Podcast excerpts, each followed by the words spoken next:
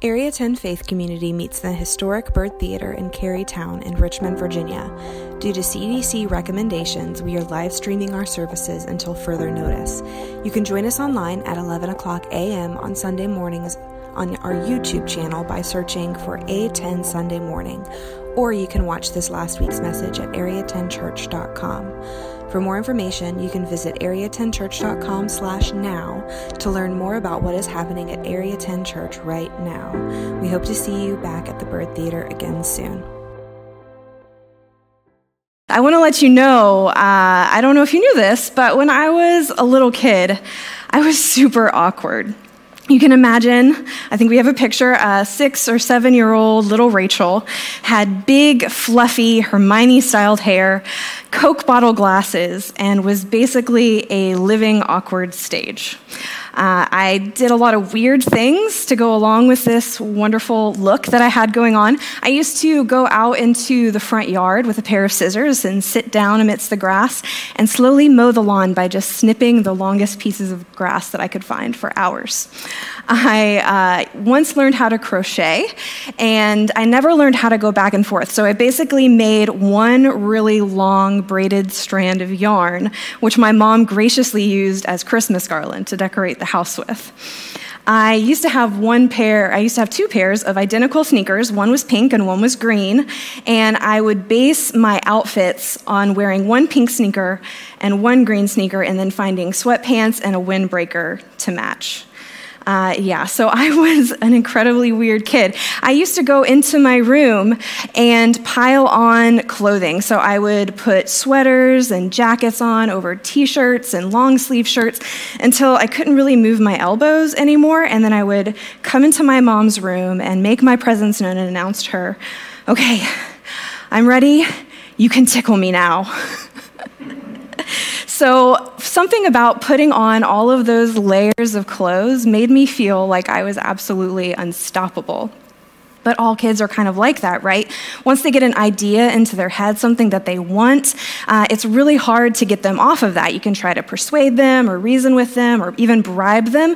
But if they get an idea into their mind, they can feel like what is a truly unstoppable force. This next 5 weeks, we're going to be talking about an unstoppable force. And when I say that phrase, you might think of something like earthquakes or tsunamis or some natural disasters, riots in the streets, or you might think of this pandemic that we're going through right now. And in this moment, those kinds of things do sometimes feel unstoppable. But what we see time and time again throughout history is that the tragedies come and go, and humanity continues forward, picking up the pieces of their lives. And what's an amazing thing is that usually, under these circumstances, we see the church charge forward with a message of hope and love and peace, and they serve and they pray and they act on behalf of a message of extreme love. So we are going to take the next 5 weeks and talk about the thousands of years of history that we have as a church and what makes the church so strong and so resilient, because we have so many examples to look to. We didn't make this up. We're following in traditions that have been practiced for thousands of years and that are laid out in Scripture. And by doing that, we are connected to the universal church in a way that is spiritually significant. Now, I was really fortunate. I grew up in a small independent church in North Carolina. The theology may not have always been perfect. They may have been a little bit stuck in ways, but that church was really amazing at loving this incredibly weird little kid. I know not everybody had that experience growing up, but I was really fortunate to be a part of a faith community that loved and supported me. Even when I messed up, when I tried something new and failed, they still accepted me as part of the community. An example of this is on my 16th birthday, my mom got me a beautiful royal blue guitar. And as soon as I got it, I started trying to strum out arrhythmic, out-of-tune chords. And as soon as I learned my first 4 chords, I joined the youth praise band and started leading worship. Because in the early 2000s, you really only needed 4 chords. It's a little bit different now. And so a couple months later, I packed up my guitar and I went to church camp. I went to Park Springs Christian Center in Danville, Virginia, and I was so excited because every year at the end of the week of camp, we would have an open mic night, and I was trying to get up the courage to play an original song. But my dreams were dashed when I got to camp and unpacked my guitar in front of all of my friends.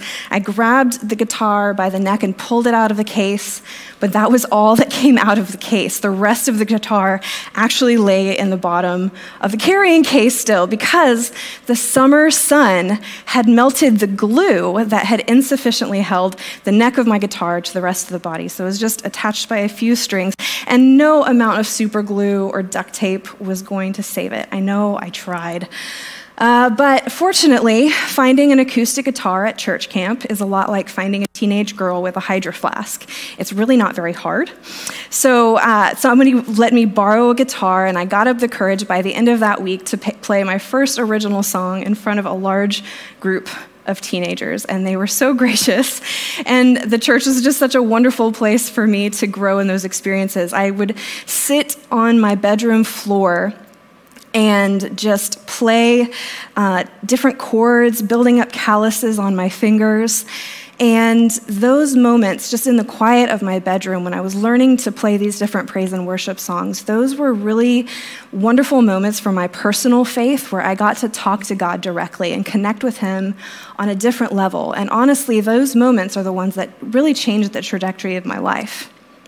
Now, we want to talk today about what that word really means, what worship means, because we say it a lot, but we often don't talk about what does that look like in our day-to-day lives. We often think that it's maybe just the musical portion of a Sunday morning service, or maybe it's when we go to church and when we pray. Those things are worship, and they totally are. But we want to look at Scripture and make sure that we have a full understanding of what this word worship means. So at Area 10, our goal, our central focus, is to transform lives in the city for the city. And we do this by trying to help three people in three different ways. We help them connect to God, we help them find their people, and we help them change the world. And you might think that worship fits really easily into that first category. But let's look at Scripture a little bit deeper and look at this word worship. So Paul is writing a letter to the Romans, and in that he says, "Therefore, I urge you, brothers and sisters, in view of God's mercy, to offer your bodies as a living sacrifice, holy and pleasing to God. This is your true and proper worship." Okay, so offering your bodies as a living sacrifice sounds a little bit more extreme than going to church on a Sunday morning and singing the newest praise song. Let's look at this word in particular. Latreia is the Greek word that he's using when he's writing this letter. And we see this word throughout Scripture, and it's actually pretty synonymous with the idea of service. So in these times, when you were in service to something, you were in service to a king or an employer.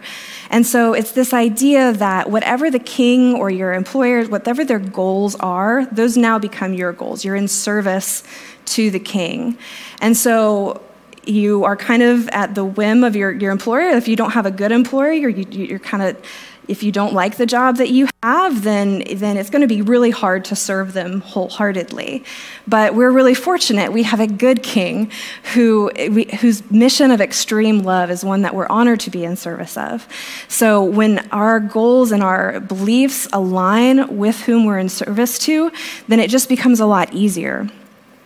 John uses a slightly different word in his gospel for worship. He uses the word proskenio. And this is an interesting word because you don't think initially it has anything to do with worship. The word means to kiss toward. So you can imagine in these ancient times when kings would ride through the streets of a town or a village, people would come out of their houses and they would be so excited to see their king, because this king provides them with protection and makes sure all of their needs are met. And so they're throwing kisses at him and shouting acclamation and singing songs, rejoicing that the king has arrived. Now, if you didn't truly love and serve the king, then you probably would have just stayed home that day, right? But this kind of worship is a natural, intrinsic response. It's an overflow of the joy that we feel out of gratefulness for his kingship. And John uses this word in an interesting story in John chapter 4. In this story, Jesus and his disciples are traveling through a region of Israel called Samaria. And the disciples go out to find food, but Jesus stops at a well. So he came to a town of Samaria called Sychar, near the field that Jacob had given to his son Joseph. Jacob's well was there, so Jesus, wearied as he was from his journey, was sitting beside the well. It was about the 6th hour. A woman from Samaria came to draw water, and Jesus said to her, "Give me a drink." So in ancient times, the day kind of starts when the sun rises. So when he says the 6th hour, he's actually talking about noon during the day. So it's one of the hottest times of the day. And this was a really unusual time for a woman to go draw water from the well because it is so hot. Typically, they would go in the morning with a group of people or in the afternoon. The women would all go together as kind of like a social happy hour. So the fact that she's here by herself and she's here in the hottest part of the day tells us that there's maybe something a little bit different about her. Maybe she wears one pink shoe and one green shoe, or maybe there's something else that's going on here.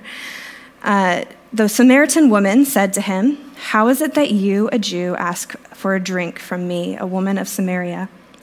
For Jews have no dealings with Samaritans." Now, John is providing us with some really important historical context here.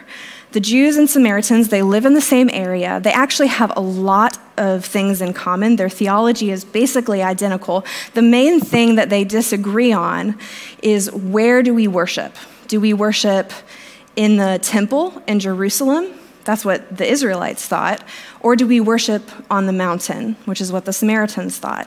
And this one disagreement over generations and generations grew into a us versus them mentality, where these two groups of people no longer really even associate with each other. So the fact that Jesus is talking to a Samaritan woman at the well, it really surprises her. She wasn't expecting that at all. So Jesus answered her, "If you knew the gift of God and who it is that is saying to you, 'Give me a drink,' you would have asked him, and he would have given you living water." The woman said to him, "Sir, you have nothing to draw water with, and the well is deep. Where do you get that living water?" So Jesus, honestly, in this situation is being really cryptic. What he's saying, given the context of where they're at, doesn't make a lot of sense because he literally doesn't have anything to draw water with. So she's kind of calling him out on that. She's not walking away from the situation because she could just say, "This guy's a weirdo. I'm going to go get water a little bit later in the day." But she stays and she engages and she asks follow-up questions. Jesus says to her, "Everyone who drinks of this water will be thirsty again. But whoever drinks of the water that I give him will never be thirsty again. The water that I give him will become in him a spring of water welling up to eternal life." The woman said to him, "Sir, give me this water, that I may not be thirsty or have to come here to draw water again." Jesus makes a really big promise. How can you have water where you no longer are thirsty? And she's kind of walking him through his claims to show him, like, this isn't possible. She doesn't know Jesus. She doesn't know that he often talks in parables and metaphors. So Jesus takes this opportunity to clue her in that he's not just a normal guy, and he's really not talking about normal water. Jesus said to her, "Go call your husband and come here." The woman answered him, "I have no husband." Jesus said to her, "You are right in saying I have no husband, for you have had 5 husbands, and the one that you now have is not your husband. What you have said is true." The woman said to him, "Sir, I perceive that you're a prophet. Our fathers worshipped on this mountain, but you say that in Jerusalem is the place where people ought to worship." Okay, so what just happened there? Jesus, once again, in true, blunt Jesus fashion, establishes himself as a prophet by calling her out on a sin that she has in her life. This is the main function of prophets in the Old Testament. 90% of the time, they're having to tell Israel what they're not doing correctly in the moment. The other 10% of the time, they might try and foretell something in the future. But her response is really interesting, because you might think at first she's just trying to change the subject to get the focus off of her. But honestly, I think that she is intrigued As Jesus is incredibly honest, he's incredibly straightforward and confident, and he seems to have an otherworldly connection to the truth. And so she asks him a really pointed question, one that has plagued her entire life. It has caused her a lot of pain and a sense of otherness. She wants to know who is right in this spiritual conflict, who's right in this religious war. And Jesus said to her, "Woman, believe me, the hour is coming when neither on this mountain nor in Jerusalem will you worship the Father. But the hour is coming and is now here when the true worshipers will worship the Father in spirit and truth. For the Father is seeking such people to worship him. God is spirit, and those who worship him must worship in spirit and truth." Before we move on, I just want to point out that Jesus is having a full-blown theological discussion. He is not coddling her because she's a woman. He is meeting her as an equal, embracing her sharp mind, and calling her out on her faults. And he's continuously moving their conversation from the physical, this idea of give me a drink of water, deeper and deeper into the spiritual realm. He says, God is spirit, and those who worship him must worship in spirit and truth. What he's trying to tell her here is that it's not about the place that you worship. This is something that Jews and Samaritans fought about for a really long time, but it's not actually important. It doesn't matter what church you go to. That's not how you get into heaven. What matters is your heart. What matters is your authenticity. What matters is that you approach God in spirit and in truth. You come to him honestly with where you're at right now. She challenges him one more time, kind of questioning his authority. And she says, "I know that the Messiah is coming, he who is called Christ. When he comes, he will tell us all things." Jesus said to her, "I who speak to you am he." So the Messiah, for both the Jews and the Samaritan, is the end goal. The Christ is the man who's foretold in Scripture that will bring the kingdom of God back to earth. He's going to set all things right again. And in this moment, no other witnesses around. He's talking just one-on-one with this woman. He, maybe for the first time ever, claims to be the Savior of the world. And what she does with that information is incredible. She immediately sets down her jar and goes back into town to tell people what she's heard. Many Samaritans from that town believed in him because of the woman's testimony. "He told me all that I ever did." So when the Samaritans came to him, they asked him to stay with them, and he stayed there 2 days. And many more believed because of his word. They said to the woman, "It is no longer because of what you said that we believe, for we have heard it for ourselves, and we know that he is indeed the Savior of the world." The woman at the well, she learned a truth, and she responded in spirit and in truth. And this woman who was an outcast amidst outcasts gets to introduce her entire community, her family, her friends, and the people who rejected her to the Savior of the world. And she is so excited to do that. And this is the part that I really want you to hear, if nothing else. Worship is not an action. Worship is always a reaction. It's when we see the way that our life was in contrast to what it can be with Jesus, and we make a choice to respond. Worship is not ever about us. Worship is always about who God is, what he has done, and what he is actively doing right now. Any time that we reflect on these things, whether it be through singing a song or praying, or maybe we're just thinking about it while we're washing the dishes or mowing the grass. That is worship.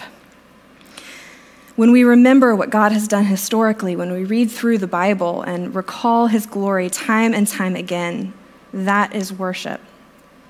When we recall things that God has done in our own timeline, things that he moved things, maybe not in a way that we wanted at the moment, but we see now where God was working in that. That is worship. And any time that we step forward, because we recognize what God is doing in our community in this moment, and we step forward to become a part of that, that is worship. So we say at Area 10 that our goal is to transform lives in the city for the city, and that we do that by helping people connect to God, find their people, and change the world. Worship is actually a part of every step of that process. It changes not only the way that you connect to God, but also the way that you respond to the people around you. And when your life is truly changed, you can change the world. People notice. So like the woman at the well, our response can cause others to recognize and glorify God. So yes, worship is absolutely when you close your eyes and raise your hands and let the Spirit of God rush over you and fill you up, whether that happened in the Byrd Theatre or on your couch at home. But worship is a lot more. Worship is also when you prepare a meal for the elderly who can't go to the grocery store during this pandemic. Worship is also when you select a thoughtful gift for a Richmond DSS worker who is serving Richmond's most vulnerable communities. And worship is also when you make masks for healthcare workers and family and friends and anyone that you know to help keep them safe, because you're following in Jesus' example of servant leadership. And worship is also when you take time to do a prayer walk through Carytown, just to stand and pray for the different people throughout our nation that are struggling right now, for people who are on furlough, for local business owners, for healthcare workers, for people in positions of leadership. Because we know that prayer is a tool for change, even if that change is simply in your own heart. Worship is even when you sit in front of a smart screen at area10church.com, when you could have slept in, you could have spent a little more time with your family, or you could have gone golfing. All of those things are good things, but you know that Christ loves the church and that being a part of a faith community is a really important part of that faith journey. Worship is any time where we want to act one way, and we choose to act differently because of the things that we know, the things that we have learned from the Bible. Whenever you go against the grain of your heart's desire because you know what's right, you know what's true, and you choose to act differently. Worship is a response to the life-altering truth that Jesus came to earth, and that he grew up and he taught us about his Father, and that he was persecuted and tortured and sacrificed on a cross, and he was buried, but also he rose again to give us new life. And worship is living that new life with transformed hearts, ready to give out the love that was given to us. I want to leave you with the words of Paul one more time.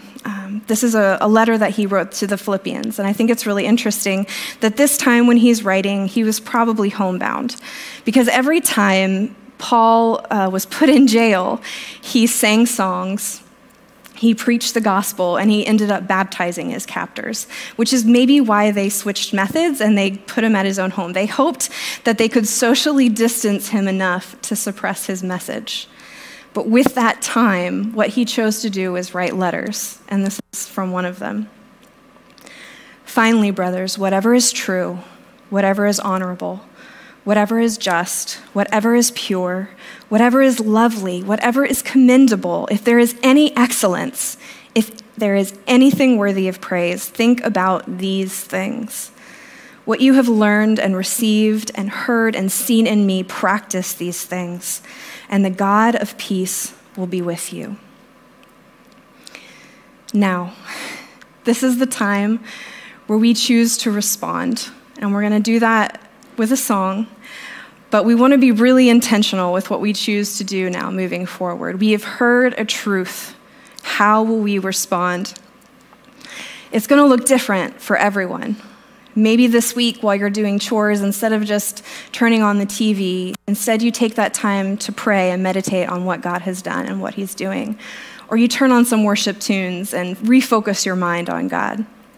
Maybe it means you've been putting off joining the Area 10 First Response Team, but you want to become a part of that now, because this is the team that when we get requests in real time, we send it out to this group, and it might be something that's happening in the next 24 or 48 hours, but we always have people ready and available to respond in the moment, and you want to be a part of that. I don't know what it's going to look like for you. That's up to you. But we're going to take this moment to have communion, to sing one more song. You can gather anything that you have in your home. Typically, communion is a piece of bread, maybe a piece of, or drinks of juice or wine. But you can use whatever you have on hand. And we use this time to reflect on the body and blood of Christ that was poured out for us. I want you to think about, how am I going to reflect God's glory back into the world this week? And you can sit, you can stand, your eyes can be open or closed, your hands can be up in the air, they can be down at your sides. Your posture can help you worship, but it's not the worship itself. So I hope that you'll worship with me today in spirit and in truth.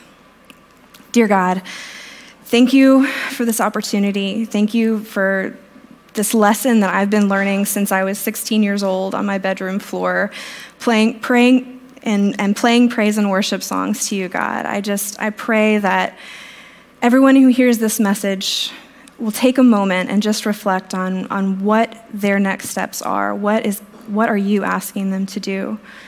And I pray that we have the courage to move forward in those things. We love you so much. We're so grateful for the gift of your son, Jesus. In Jesus' name. Amen.